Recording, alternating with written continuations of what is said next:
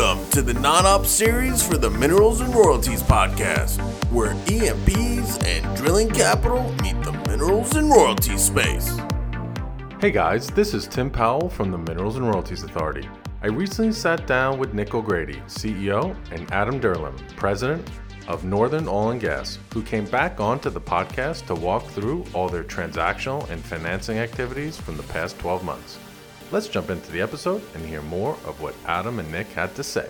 All right, Nick, Adam, welcome back onto the podcast. You know, I I, I didn't tell this to you guys up front because you have big egos, and I don't want I don't want them to get any bigger. But I think you're the top podcast listened to in the last 12 months. So by popular demand, Adam Dirlam and Nick O'Grady, welcome back to the the non-op series. There goes our all of our humility Yeah, right there. I don't know what to say about that. Yeah, glad to be Well, back. Maybe, maybe, maybe it's like a, a, a- a bus crash that people just can't help. a dumpster fire. Yeah. Well, very good. Well, let, let's do a quick recap. So you guys came on and we recorded last December 2022. And so let's just kind of do a, a quick recap of where energy stood at that point in time, you know, market cap and por- portfolio, production, acreage, basin split, balance sheet health, all that. And then we can kind of walk through the last 10 months or so, some of the milestones and activities you guys have achieved and different themes in the market and, and just take it from there. So over to you. Let, let's wind back the clock, December 2022. Where was energy? Where was the market? All that good jazz. Yeah. So, I mean, I think we were producing, call it, um, you know, high 70s in terms of BOE per day. We're two stream. So, you know, just under 80,000 barrels a day. Uh, we obviously closed a myriad of deals in the fourth quarter. And so we had a pretty big step up coming into the year. And I think the, the path uh, you know, was really heading towards at that point in time, you know, with the growth of our, our mascot project and um, some other stuff to around maybe 100,000 barrels a day. Um, I think we'll be well in excess of that now with some of the things we can get into in a bit later. Um, I think the market cap was around $2.5 billion in the fourth quarter. It's just about four today. So that's well, we've done one uh, stock offering and um, uh, in the interim, actually two, I should say, uh, and obviously the, the share price is up, you know, over twenty five percent on the year. And so that's been meaningful. Um, you know, I think we're one of the top performing equities in energy this year, which is, you know, it's been a, a, a much more challenging year than we, we saw in the past. In terms of acreage, I think we're up to about 35,000 net acres in the Permian. And September was a milestone for the company. It was the first month ever in which our Permian volumes exceeded that of the Williston. Um, Yeah, I think we had about 11,000 acres in December, about this time last year, and up to yeah, about 35. So tripled kind of our exposure in, Yeah. in the Permian, And I think we're up to, take. yeah, I think we're about up to about ten thousand wells. Ironically, uh, as the business has shifted a little bit this year in terms of the structures of deal, the well count hasn't been rising as much as it had been in the past when we were buying more traditional non-op assets. I mean, I, we're still looking at traditional non-op assets. Just the nature of the last few transactions, it's more concentrated because they've really been operated. Yeah, no, and I'd I'd love to dive into that in a in a little more detail, and let's use that to to kick things off. So I think when you look at this year, it's really been from from the A and D perspective, it's been kind of these co-bids with operators. The mascot deal, you, guys closed that in January and topped up with some additional working interest. That's a drilling partnership. So these are not, you know, the non-op portfolio acquisitions that really were the highlight of 2022. So is that a, a, a result of opportunity set in the market or kind of an internal strategy to pursue those types of deals? So we'd love some insight there. I mean, I think big picture, some of it's just happenstance. I mean, we worked on structures like this in the background for a long time. And uh, I think it's more a function of we're trying to allocate capital every day, right? So it's not that there have been a shortage of, of traditional non op assets in the market. I'd say, you know, in the first half of this year, certainly they just weren't, those specific assets weren't terribly attractive. But I think I said this in a, a recent speech, but I wouldn't be surprised if our, our next transaction was another partnership style deal. I also would be equally not surprised if it was just a regular non op type asset. I think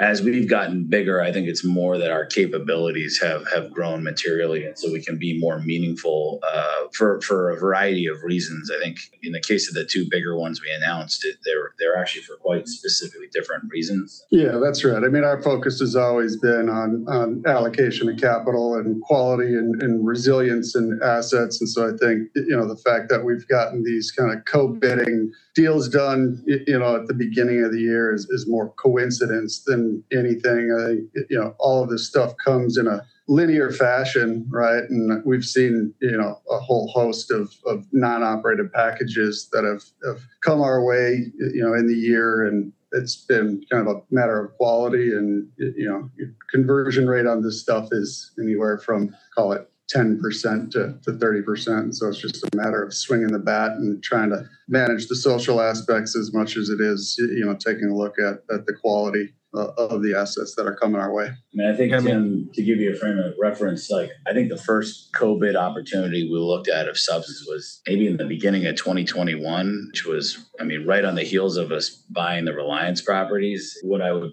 point to that is that it's just there are a lot of stars that have to align in a co-bidding process and so it hasn't we've been talking about it putting it in our materials for well over a couple years now.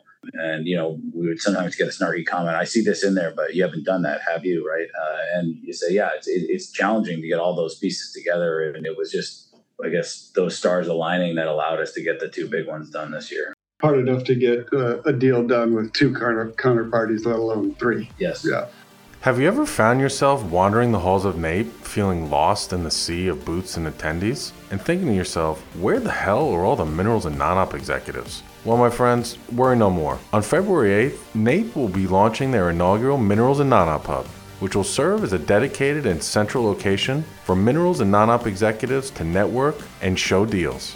For more information, please Google NAPE Minerals and Non-Op Hub or email exhibit at napeexpo.com.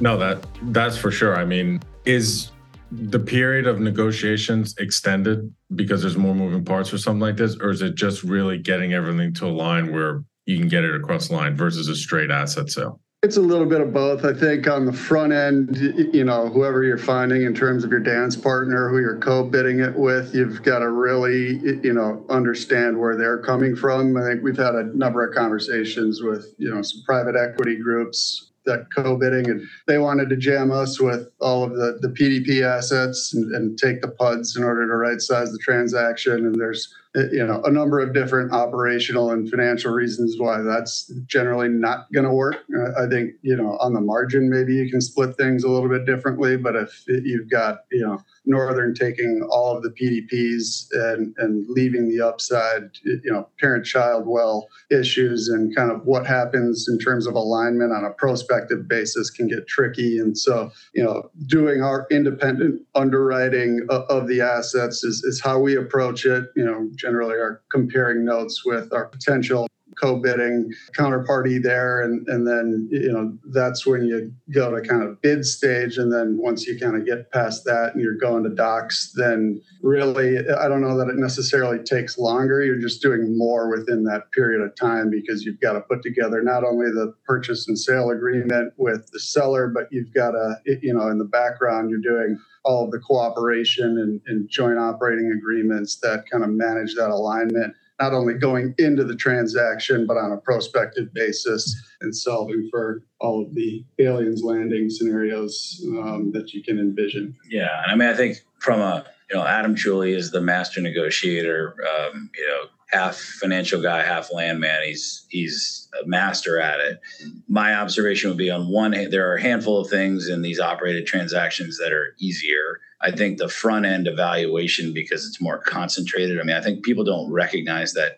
a thousand non-op acres with an average working interest of two and a half percent, the gross acreage and the number of sticks you have to develop and draw, it's just a massive amount of data. And those working interests can be wildly variable and they may have picked up individual wellbore interests. So that evaluation is really, really hard. And not to mention that the art beyond the science of the, the actual well, you know, the well performance is, is the science. The art is really then, you know, really managing the expectations around what the development path is going to be. And that's honestly where most non-op deals go to die is that the non-op owner says, oh, they're going to drill 100 wells on my lands and you say that would be every single rig they have and they say that's what's going to happen and you say no it's not right and um, On the operator deal, it's much different because you're working with the operator. You know exactly what the development plan is and how you're going to underwrite it. Um, we still have those disagreements and philosophical views. Of, you know, one of the compliments Adam and I got on this morning uh, on a call this morning with one of our operators is that they said they really they really valued our conservative approach to well performance because I think you put two engineers in the same room, as Adam would say, you, you never get the same answer. Uh, and they're very prideful of how they do things. Some are aggressive and some are conservative. As a non, we kind of just have to be negative. That's just the way we have to be. And I think that's been helpful in finding the right partners that kind of align with that. Where it gets, I think, also beneficial is just the the cost sharing and the number of eyes. So the diligence process, you have, you know, we generally use both title and environmental attorneys as well as our, you know, our our contract attorneys you're sharing those costs with with the operator. We all our respective business development teams are all evaluating the same thing. So i feel like you cover more ground.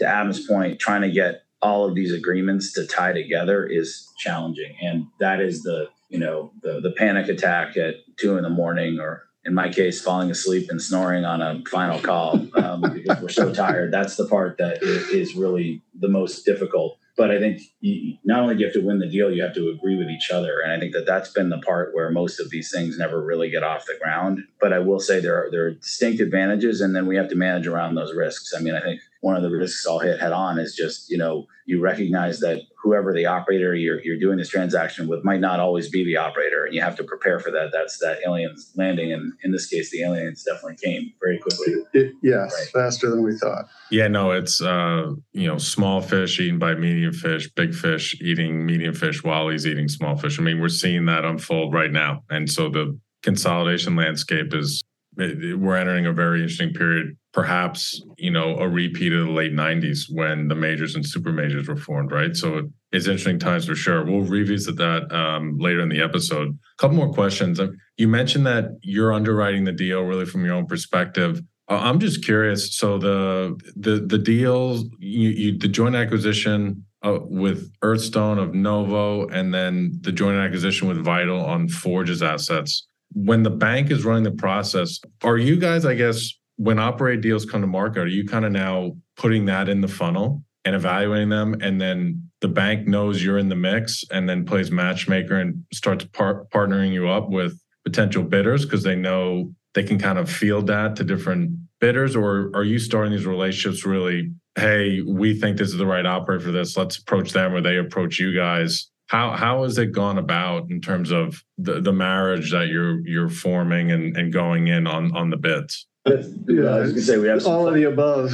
I, we have some funny stories. I want Adam to have the thunder on that one uh, about the one process, the first one this year, right? But uh, I won't steal that story because it's pretty amusing. But I would say we are pretty much invited to every operated process now uh, that's marketed. And it's beneficial to the bankers because we represent for a good bidder whose financing may or may not be as, as perfect a trump card for them to maximize the value. I mean, again, that's again making a lot of assumptions, but they want us around in these processes. Sometimes, honestly, you know, you are being used, right? The, they'll have a, a big non-op portion of the asset and they'll ask for an allocation to make sure that whoever the eventual winner is pays full value for that non-op or, or, or things like that. But I don't know, you want to tell the, some of the actual war stories? Yeah, I mean, I think in the case of Novo or in, in any of these assets that's coming to market, we're always taking a look at, you know, who the offset operators are. We've obviously got a view on who can do well where. And, and so in, in that particular instance,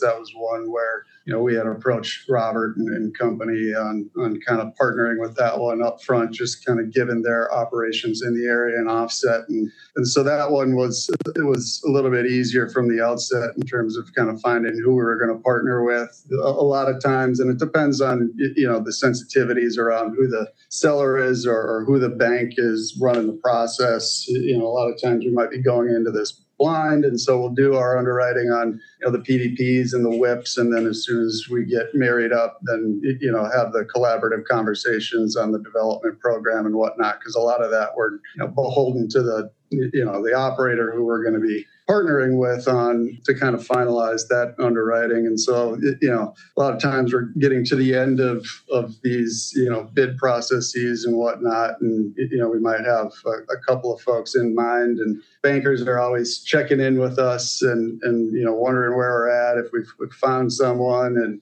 in one particular instance, you know, we really hadn't found the right operator at the time, and banker kind of laughed at us and said, "Well, that's interesting because." Four of the operators that I've spoken with today have said that you are their non operating partner on the transaction. And so we had no idea who these people were, but apparently uh, we're, we're popular in that yeah. regard. I mean, in the case of Novo, we really we got a preview look from from the RBC team who was marketing it.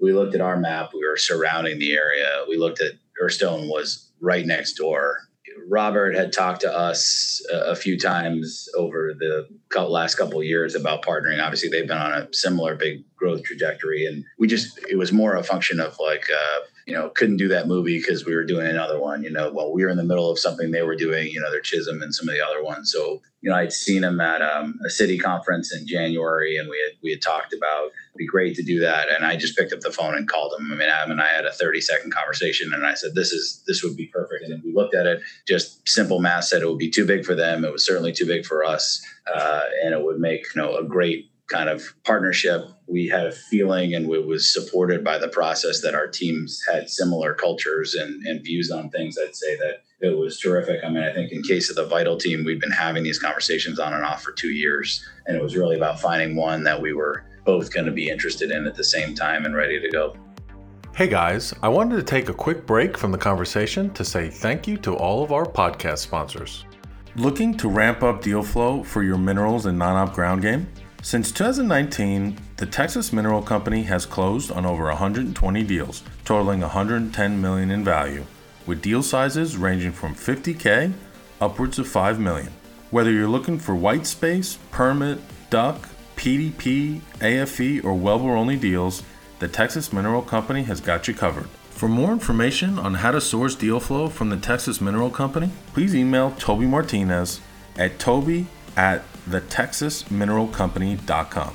Over the past 20 years, Riverbend Energy Group has been the definitive leader in the non op and mineral space, where they are actively acquiring minerals in the Delaware Basin, Midland Basin, the Williston, and the Eagleford. Following their $1.8 billion sale of their non op platform in 2022, they are also back actively acquiring non op interests in the Delaware Basin, Midland Basin, and Williston. If you have minerals or non op working interests in these areas that you would like to sell, then please visit www.riverbendenergygroup.com for more information. Farmers National Company has oil and gas experts located across the country ready to provide you unmatched convenience and service for your land management needs. Whether you're looking for turnkey management of oil and gas interests, or simply looking for an advisor to help you sell or lease your minerals, Farmers National Company has you covered. Learn more about Farmers National Company's team of certified mineral managers, landmen, attorneys, and accountants by going to fncenergy.com or reach out directly at energy at farmersnational.com. Does your team ever struggle with employee turnover? What about right sizing your team to fit your company's needs over time? Do you have the right accounting systems and software in place to maintain control and visibility on all your cost centers?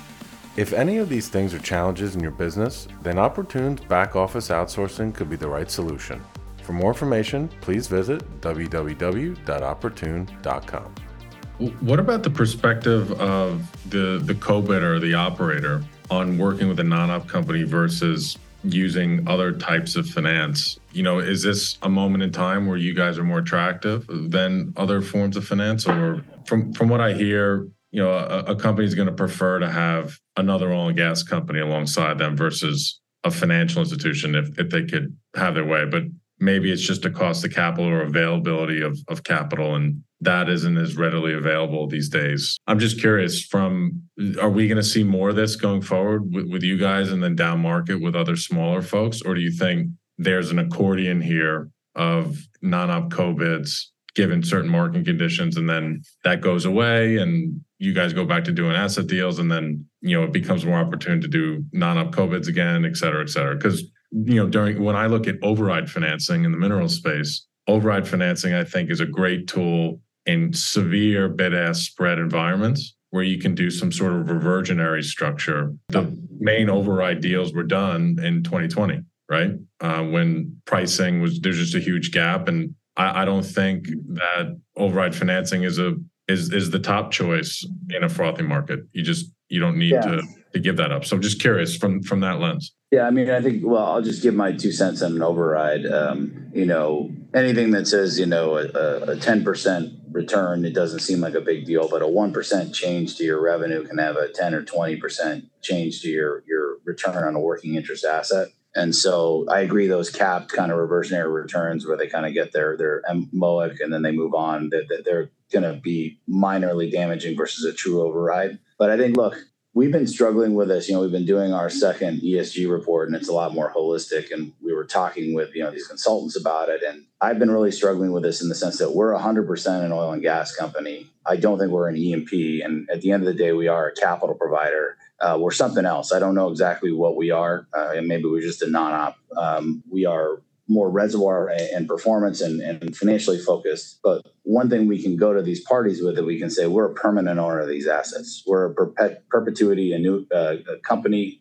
We are not looking to buy these and sell them in five years. We're not looking to be bought out on the back end. Our capital is permanent. And so I would actually tell you, I think the cost of capital with us as a partner is, is significant, even in today's interest rate environment, is, is probably materially higher than a financial instrument. However, the term security, and I say this as a former securities investor, is it's a security, right? And that means that in the case of a security, particularly a, a, a debt like security, you know, and so you could pick your poison in terms of that. You know, we, we've seen a myriad of from the ABS to whatever VPPs. And what happens with a VPP is whatever the cost of capital is, if the wells underperform, you have to make it up. So in the end of the day, it's a piece of debt, right? Meaning that if the wells underperform, you have to just give them more working interest in the wells because they have to get their money and then get out. A lot of these structures are designed so that there's, you know, some sort of amortization so that within five years they're getting their money out and moving on. We're a permanent owner.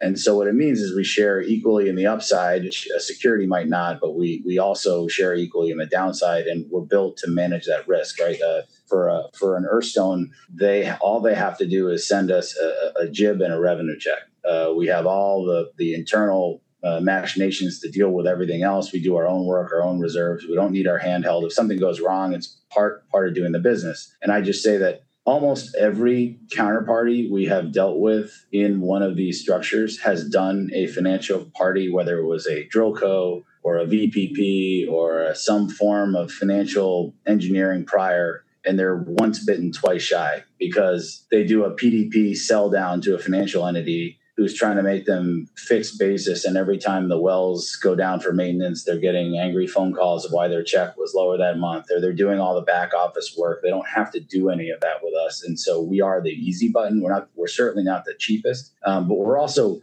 looking to do this over and over again. And so when bad things happen, and they do happen, we don't we don't blink. We take our lumps, and I would say too, with that, I think you know, with the structured finance, we generally run into that more so with you know, kind of like a minority interest sell down type of process as opposed to like a co-bidding type of process. So you know, more of the drill co's. Maybe there's obligation wells, and they've only got two obligation wells, but they would rather cube develop it, and they don't necessarily have the capital earmarked for it. And so, could you put together a 12 to 24 month type of drilling program that you know allows them to kind of go through and, and mow it down and and that's where I think it, you know we can be helpful. So it's it's maybe a little bit of a different animal than your typical kind of co-bidding exercise. And then you know alignment. This goes into just getting everything to come together, but alignment's the biggest concern on y'all's end, right? And so undivided stake in the portfolio being acquired is definitely one way to create alignment, the JOA and how it gets developed going forward. But what if that asset is, you know, uh, not a majority of the the the, the new new co going forward, right? Or not new co. Yeah. It, you know, you have a, a, substantial position, then they do this bolt on. It's a material deal for you guys, but then how, how do you get certainty or alignment around that asset within the broader combined portfolio post transaction? Have you guys looked at creating some sort of alignment across the broader portfolio and instead of just just that individual asset because i've i've been hired on a few consulting gigs to help source override and non-op co-investment partners on certain deals and those are the, all the, the different considerations that the investors want to know, right? Um, when they're going into something. Yeah, I mean, I think the way that we've handled it has been in kind of an enhanced joint operating agreement right? When you're going into this. And so you, have got that inherent alignment with the undivided interest. And then you're, you know, trying to solve for all right, what, what happens when things change. And so as far as, you know, keeping them focused on, on the asset that we just bought or a change in operatorship or finding the next, you know,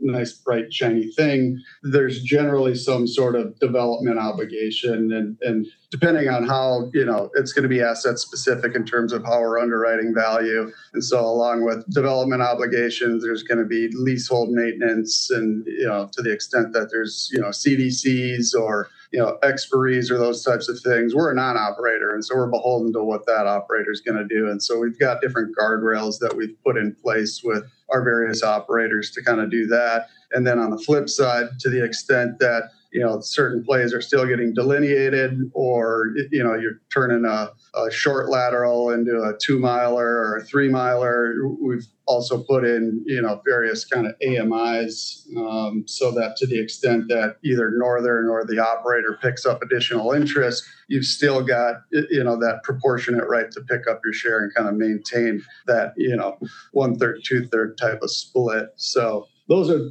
the types of things that we've discussed and, and solved for at, at, a high level. Yeah, and so I mean, I, the way I would describe it is that the underwritten drilling plan. Let's just say that you know, and I'm these are made up numbers, but let's just say 30% of the allocated value when we buy something is to the undeveloped land, right?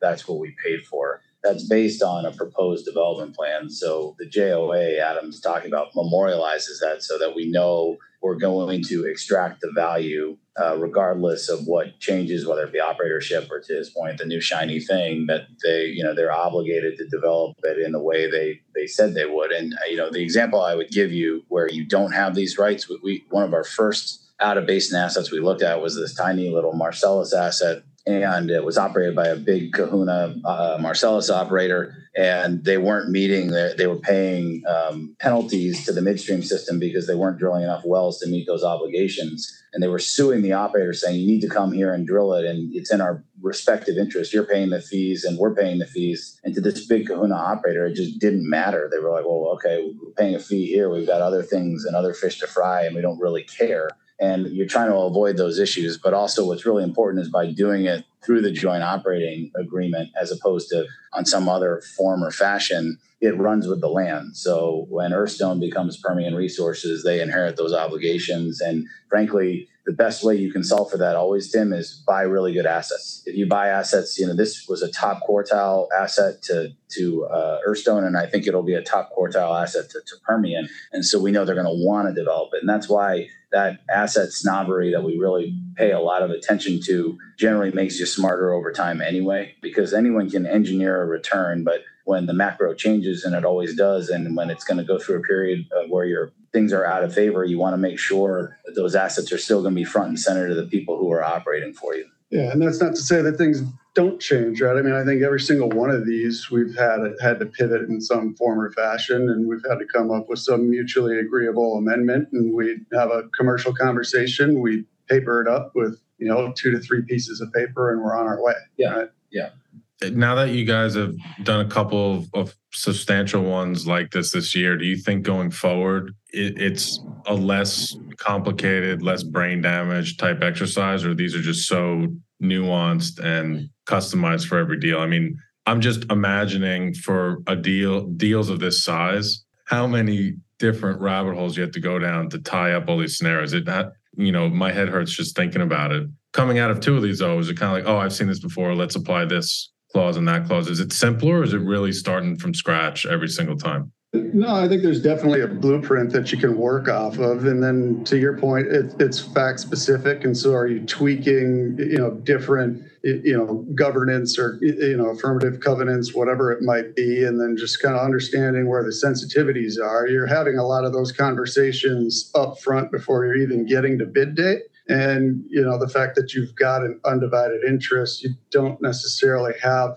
some visceral reaction when you're going to paper these things up. I mean, there's definitely you know nuances to every single one of these, and, and the devil is is in the details. But by and large, you know, I think you know coming out of the Forge transaction, we used largely a lot of that template going into the Novo one. And so I think we can continue to kind of rinse and repeat. It's just going to be fact specific as to, you know, what's the lay of the land and, and how do we paper up some of these things that we may not have encountered or underwrote on prior transactions. So I think you'll always be polishing these things up, but by and large, the the format and the framework is there. Yeah, and I think that the, the good part for us is the the governance that we're discussing. It might seem that you're you're laying out all these demands, but it's really the stuff that's in the operator's desire and best interest to begin with. So they want to do these things anyway. So you're not asking a lot. You're just sort of saying, let's put it on paper in case something was to change. And of course,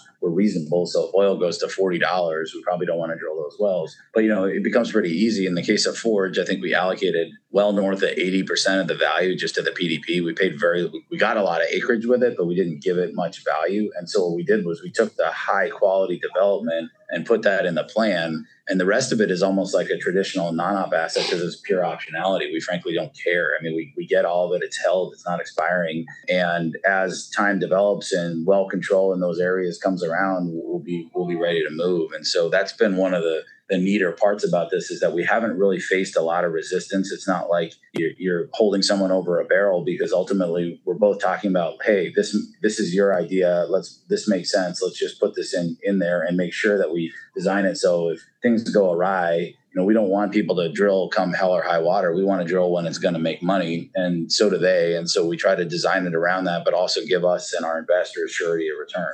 Uh, yeah, that's right. And there's always pushes and pulls on the drill schedule and things that come up and, and whatnot. And we can solve for that on that specific asset. But at the same time, because we're actively managing the rest of our portfolio to the extent that something gets delayed. We've always got our ground game um, and kind of lean into that. We understand, you know, what we're going to be putting online in the next 12 to 18 months, and you know, in month to month or three month intervals. If there's something that pops up, then there's other ways for us to kind of solve for that by backfilling or letting you know our organic asset um, that's unrelated to the stuff that we're buying kind of pull and, and backfill you know those potential gaps yeah can you just for everyone listening adam you know feeders that will will be sending you all deal flow expand upon your ground game real quick and just what exactly is still worth your y'all's attention? I mean you're doing two three four five hundred million dollar deals. You know it, there's probably a scenario someone goes god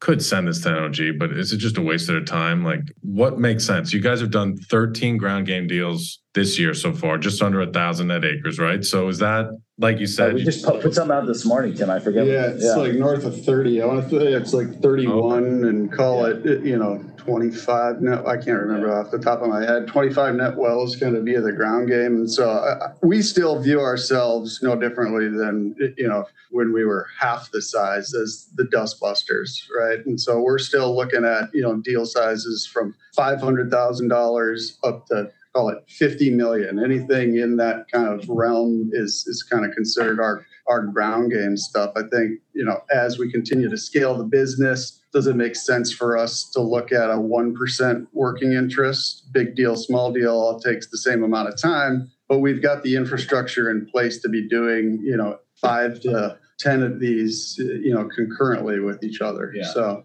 I don't think we're going to ever change our stripes in terms of being able to, to kind of execute on the on the ground game. And I think you know it's anything from a heads up AFE proposal to you know some acreage that has some sight line to development to some of our you know largest operators that have these you know drilling obligations that we alluded to earlier and they want to go in and cube develop it and but they want to do it on a unit by unit basis. And so we've got these kind of baby drill codes going at the same time. We cobble together uh, you know operated positions and have no desire to operate. And so we'll bring in you know some of our operating partners and, and farm it out to them. So I, I, feel like we've you know gotten creative in terms of overall deal structure, and it helps because you know like Nick said, we're a perpetuity entity, and so if we're going to own these assets forever, it gives us the ability to kind of solve for whatever those social issues might be on on the seller side as well. Yeah, I mean, I I'll, I'll just use a, a, brief story to give you a frame of reference. We do a biweekly senior business meeting here, all the senior people here at the company, and um, Katie, uh, who who really runs point on our ground game uh, transactions here.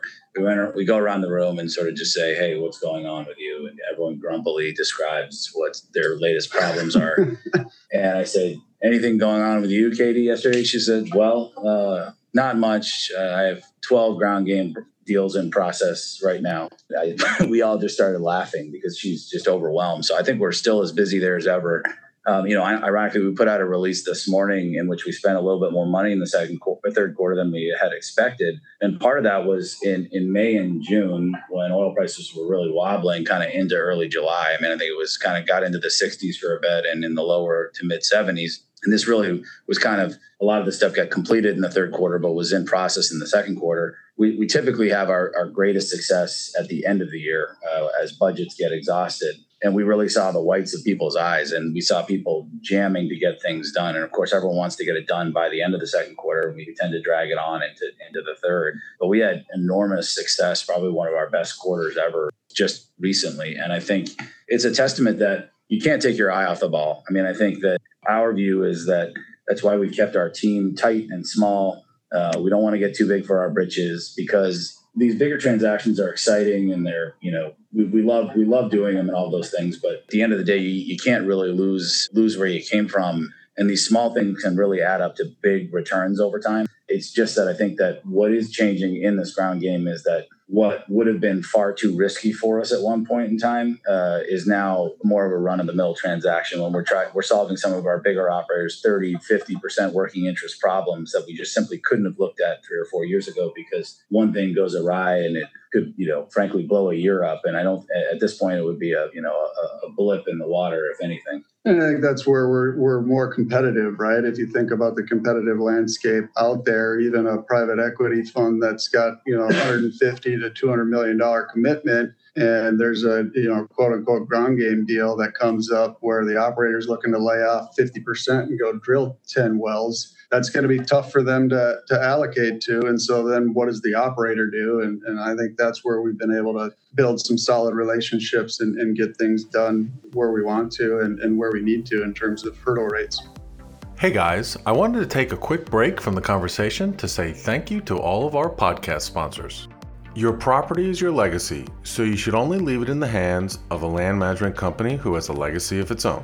If you own oil and gas interests or act as a fiduciary for those who do, you can find a long term partner at Farmers National Company, who, since 1929, has taken great pride in helping clients maximize the benefits of property ownership by providing turnkey management services and by working alongside them through generational transfers of specialized assets such as oil and gas interests and farmland. To learn more, visit fncenergy.com or reach out directly at energy at farmersnational.com.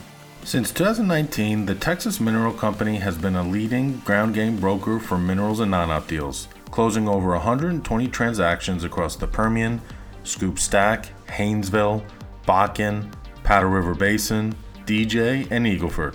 With deal sizes ranging from 50K upwards of 5 million and 1.5 NRAs upwards of 3,500 NRAs, the Texas Mineral Company can be flexible on where and how they can source your deal flow. For more information on how your team can work with the Texas Mineral Company, please email Toby Martinez at toby at thetexasmineralcompany.com. Scaling up your portfolio while minimizing G&A is the name of the game in the minerals and non-op space. Whether you're a brand new fund, an established team who's growing quickly, or a fully developed portfolio in harvest mode, Opportune's back office outsourcing team can help. Stop worrying about all the headaches that come along with day to day accounting and back office operations and contact Opportune today. For more information, please visit www.opportune.com. Over the past 20 years, Riverbend Energy Group has been the definitive leader in the non op and mineral space. Where they are actively acquiring minerals in the Delaware Basin, Midland Basin, the Williston, and the Eagleford. Following their $1.8 billion sale of their non op platform in 2022, they are also back actively acquiring non op interests in the Delaware Basin, Midland Basin, and Williston. If you have minerals or non op working interests in these areas that you would like to sell, then please visit www.riverbendenergygroup.com for more information.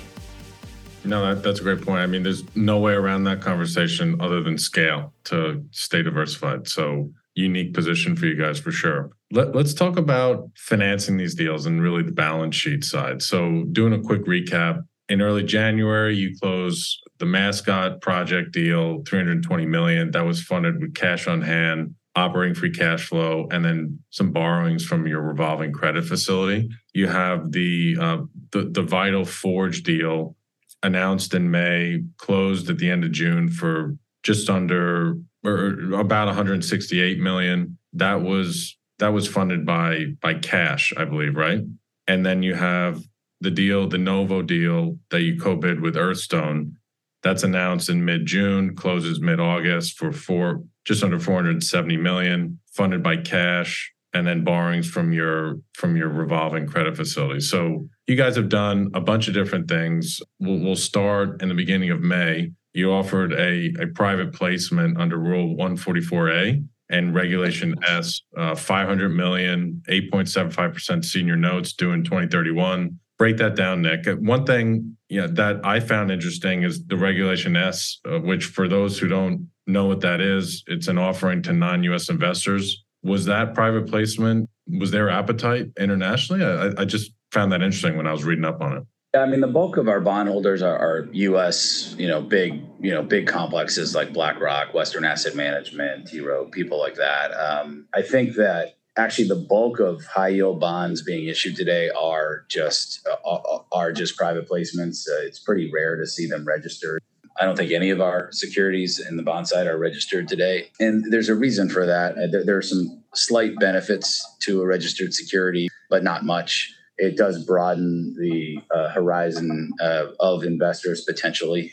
I think you know to to to, to sum up that that bond, we, we hadn't seen much in the first few months of the year. Back in you know the end of 21, when we did Veritas, we issued equity. It was our I think third equity offering in the year, um, and then obviously we went on an acquisition binge more by accident than anything else. Just a lot of old things came back and new things went fast all at once. We did a convertible bond, which I would just say that uh, if there's one security I'm proud of, it's that, which is that it's a convertible bond in name only. We used a very bespoke instrument so that it has all the benefits, the low coupon, and that was really when rates were first starting to get quite high. I think the coupon on it's less than four percent and but it but really the dilution from it is is effectively zero because it's a cash bond until I think the stock's north of fifty dollars, and even then, uh, frankly, you can manage around that if you so if you so wish because we we actually control the derivative that sets the price. So that turned out enough to really do all those acquisitions for cash through Mascot, but we were still post Mascot carrying over five hundred million dollars on a revolver. And I think one of the things, if you, you know, I'm a student of the markets, and if you look the yield curve coming into this year, even when rates were really peaking, was very, very, very backwardated.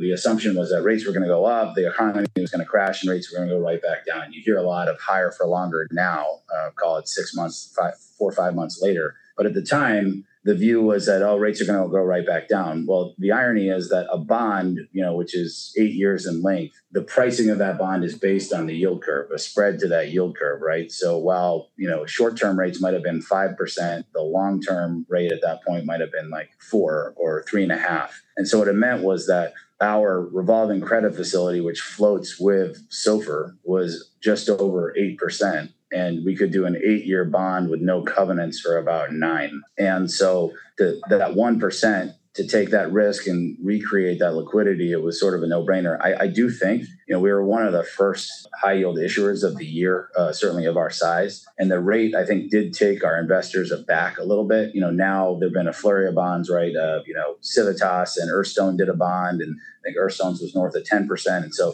people have gotten adjusted to those rates. But when, you know, when you saw a high single digit bond, people were like, oh my God, that's really expensive money. Um, the one thing I tell you is that the cool part as being an asset buyer is that that 9% bond floats into the asset market. So people, that's why people don't get PDP PV10 anymore because that's not a, a spread, right? You saw a flurry of PDP buyers using, you know, asset-backed securitizations at five percent, uh, you know, getting a sixty percent advance rate on that on that asset, you know, a year or two ago. Uh, and now, if they tried to do that now, it's probably even that's a secured asset that's amortizing, and it's probably closer to nine percent. So it drives up the discount rate, and so it allows us to buy assets cheaper. Uh, I think so. At the time, I think people were like, "Wow, that's weird." And honestly, the credit markets have actually they're, they're probably materially more expensive today than they were then. Uh, and I think our personal view, and and I, I say this to the board who's been yelling at me about high cost debt since I've been here. I mean, my main reason they hired me was to get rid of all our debt, and that it was so expensive. Uh, they didn't even blink. They were like, "Yeah, that's a no brainer. You need to do that because you know they understand that liquidity is paramount." So that that funded there. When, when it came to Forge, we did an equity offering, and we did one for more than the the cost of Forge in and of itself, and also that that I think took our investors aback a little bit. And uh, this is what I would say about that, which was that we felt Novo was coming out at a time where there were four major large assets for sale in the marketplace. Two of the people we would have been most fearful for to buy that asset had just bought other assets. And so we felt that they would be full. And while we would typically think we have less than a 30% chance, uh, Earthstone also had a relationship with uh, with EnCap, right? They were partly owned, and EnCap was the owner of. And so we felt at least we would have a seat at the table. And so we raised the, a little bit of additional equity when we went and announced the Novo. We were able to do it for all cash, and the investors understood. Um, you know, a few weeks ago, we while we were at your conference, uh, we did a spot secondary bought deal and similarly, I think our investors are kind of scratching their heads because you know we have we had just a you know just under four hundred million dollars on a billion two revolver, plenty of liquidity.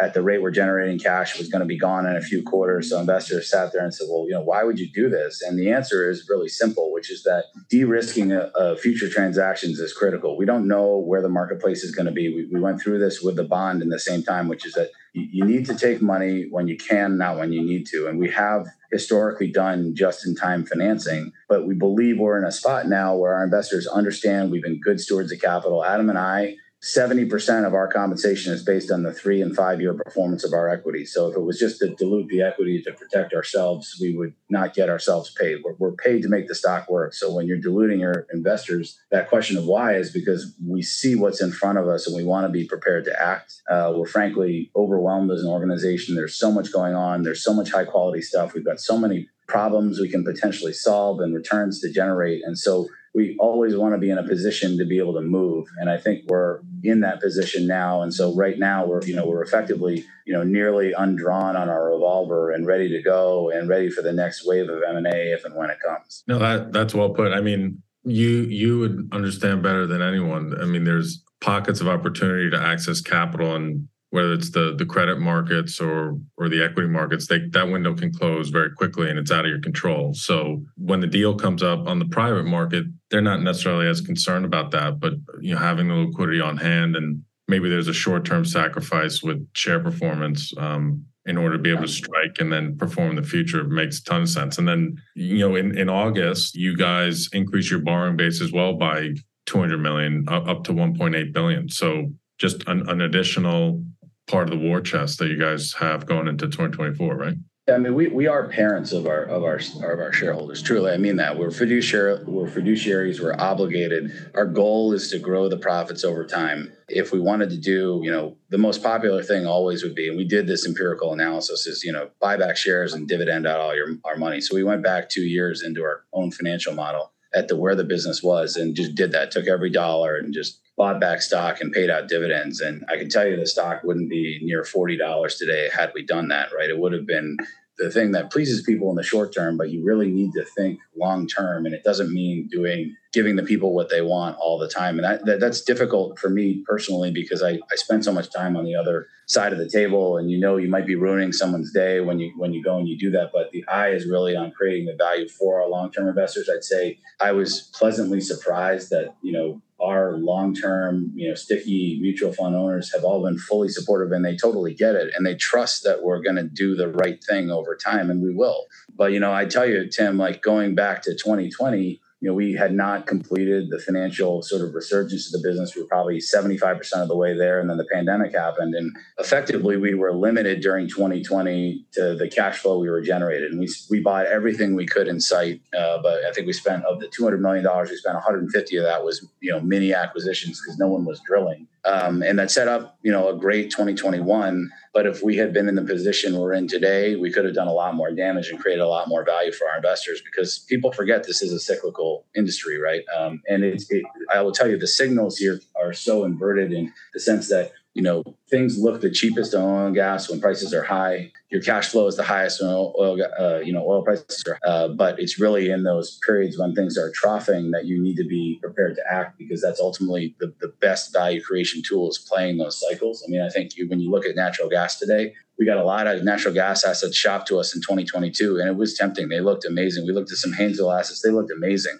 Uh, and then I would get all excited, and Adam kind of slap me around and say, "You really want to buy something at seven dollar gas?" And I'd "Oh, sorry, you know, I forgot. No, I mean, just kidding." And, you know, now you know, gas is around three bucks with a long term curve that's that's hedgeable and in contango. That's maybe that might be a scary signal in some ways, but it's a you know the risk profile, the convexity to to those assets is a lot better today than it was then. Amazing. Well, listen, this this has been great. I, would like to wrap up the episode with with really one kind of final question and observation. Uh, over to you guys. It's comment on just the mass consolidation that's happening in the upstream space. Uh, I alluded to it earlier in the episode. You know, is this the late '90s chapter two? You know, Exxon acquires Pioneer for just about 60 billion a couple weeks ago. The Chevron acquisition of Hess was announced earlier this week for 53 billion. There's rumors of Devon Chesapeake, Conoco being on the hunt. And, you know, I was listening to a, a little interview that Mark Viviano at Kimmeridge gave on CNBC or one, one of these shows. And he said it's it's an arms race to to grab market share right now and and, and consolidation for the big boys. So curious to hear your thoughts on that. And then what is what does that mean for a non-op player like NOG when someone of the size of Exxon starts rolling folks up? Where, where where's the role for an NOG? I mean, I think, look, um, you know, public companies are kind of like a school of fish. You know, one turns and they all turn, and uh, they're all fearful. Um, you know, I started in in the energy, you know, patch in 2000. You had a bruising 90s, uh, and then you had a period where, uh, you know, kind of post the Iraq War, that that oil prices were stronger natural gas, you know, the Gulf of Mexico started to roll over and, and sort of unconventional gas was really in its infancy. And so gas prices went from a buck 50 to 450, which, you know, that's like $200 oil in the gas world, right? Uh, it was a huge bounty. Uh, what you saw were a lot of the mid-sized independents. I mean, names you, you probably don't even remember: Westport Resources, Patina, you know, uh, there Tom Brown. There were a bunch of these companies that mid-cap companies that had made it through the 90s, had built scale, and then you know things were finally a little bit better, and it's sort of a cry uncle, and it's time to go. And I think you're seeing that in some cases. I think that higher prices have helped fix some some pretty troubled businesses in the last few years. And I think, and I certainly wouldn't put Pioneer or Hess in, in that category. Um, but I think that it, it gets to the point where, you know, they have to sit there and say, okay, why do I exist? What do I offer? If you look at the average mid and even large cap independent today, and you flip through their decks, you're not going to find a lot of difference. I mean, it's really hard to distinguish one from the other. They all pay out healthy dividends. Their balance sheets are all strong. They all have good assets. They're all growing a little bit.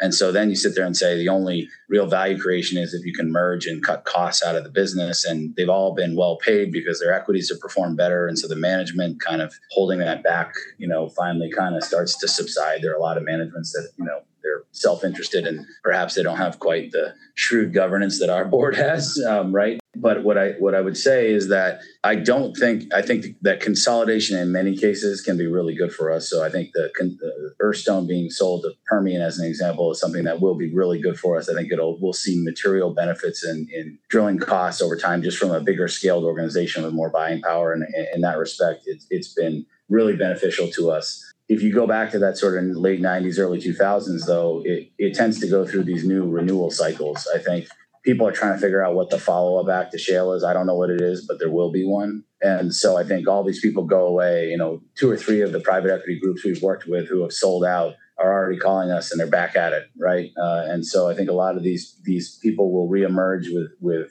new when new opportunities do, and, and we'll be there to help partner with them, be along the way. But look, I think it's it's a it's a function of the maturity. I think it's a function, but it also is a defensive measure by many companies that do want to exist, and maybe they're big enough too, and so they want to make sure they get even bigger to make sure they they exist. And I think that's part of it. You know, in the case of Pioneer, it's just you know a freak monstrous asset you know big company that provides a lot of scale. Um, and i think that you know for an exxon it gives them a, a 20 year window to develop that permian asset. I, I understand it strategically 100% uh, you know obviously hess was sitting on a monstrous resource in, in, in guyana and that's i think that should speak for itself but I what I would say is I don't think it's an end game. I think it's sort of a it's sort of a you know a birth, a death, and then there'll be a rebirth at some point down the road. Yeah, I mean, you asked, you know, what does that mean for you know northern, and, and Nick touched on you know the capital efficiency and, and you know potentiality to lower well costs if you're you know driving a bigger ship. The other thing that I would add, especially from a business development standpoint, is that any one of these E&Ps, you know, operators typically you know 15 to 20 percent of that portfolio is is non-operated. And so we've already been having those conversations with investment grade companies about you know how to socialize their non-op uh, because everybody's got a budget especially when you know you're paying out you know X percent in dividends and share buybacks and want to go drill your own wells. And so, how do you solve for that, or how do you solve for these obligation wells that we've been talking through throughout this episode? And so, I think we'll continue to be able to you know find different opportunities as the landscape evolves, dealing with our operating partners, and because we already have a lot of those relationships and we're their largest non-operating partner i think it gives us a leg up in terms of kind of initiating those conversations and getting things done. I'd be remiss if i didn't bring up that the 66 acres which represented our first permian purchase was exactly that. It was uh, an independent bought another independent and with it got a large non-op portfolio and started selling it off in pieces we actually didn't even figure out because there were so many parties involved at the time until afterwards. Promote. yeah there were about eight parties to it but we didn't uh, in the end, we figured out that they were cleaning up the non-op portfolio that they had acquired with the other independent. We expect to see more of that. So generally speaking, you know, you know, you, you know, if the, the if the ducks are quacking, you go get your shotgun, right? And so I think that you know our view is whenever these things happen, it creates some opportunity for us, and uh, you know we're hungry guys, and we'll, we'll be there for it. Awesome. All right, gents. Well, thanks again for coming on. Another great episode, and you know, if I don't see you before the end of the year, happy holidays, and looking forward. Although I, I, I was joking with you the other day at the roast. I see you in Houston more than groups that are actually based here. So you know, yeah, my wife doesn't move down here. It's about time, you know.